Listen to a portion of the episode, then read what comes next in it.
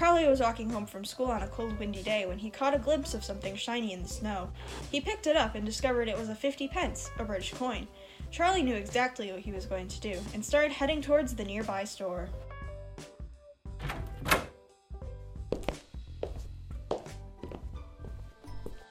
One Wonka's Whipple Scrumptious Fudgemallow Delight.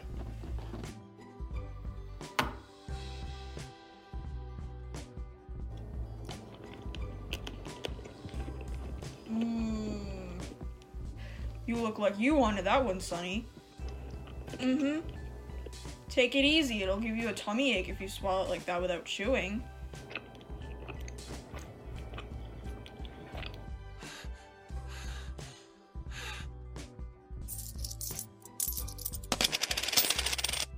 Charlie lifted his hand to take the change, stopping midway, realizing he could buy another one.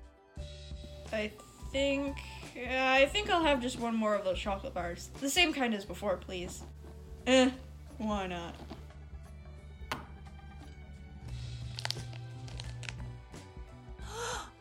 It's a golden ticket! You've got a golden ticket! You found the last golden ticket! Hey, would you believe it? Come and look at this, everybody! The kids found Wonka's last golden ticket! There it is! It's right there in his hand!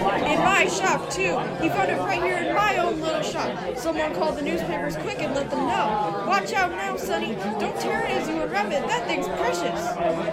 Where is it? Hold it up so all of us can see. There it is. There. He's got it in his hands. How did he manage to find it? I'd like to know. 20 bars a day. I've been buying for weeks and weeks. Think of all the free stuff they'll be getting, too. A lifetime supply. Listen, I'll buy it from you. I'll give you 50 pounds. How about it, eh? And I'll give you a new bicycle as well, okay? Are you crazy? Why, I'd give him 200 pounds for that ticket. You want to sell that ticket for 200 pounds, young man? That's quite enough of that. Leave the kid alone, will you? Make way there, let him out. Don't you let anybody have it. Take it straight home, quickly, before you lose it. Run all the way and don't stop till you get there, understand? Okay. You know something? I had a feeling you needed a break, Lucas. I'm awfully glad you got it. Good luck to you, Sonny. Thank you.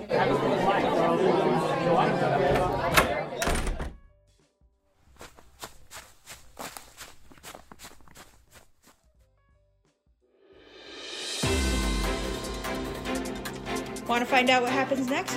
Go find Charlie in the Chocolate Factory by Roald Dahl at a library near you.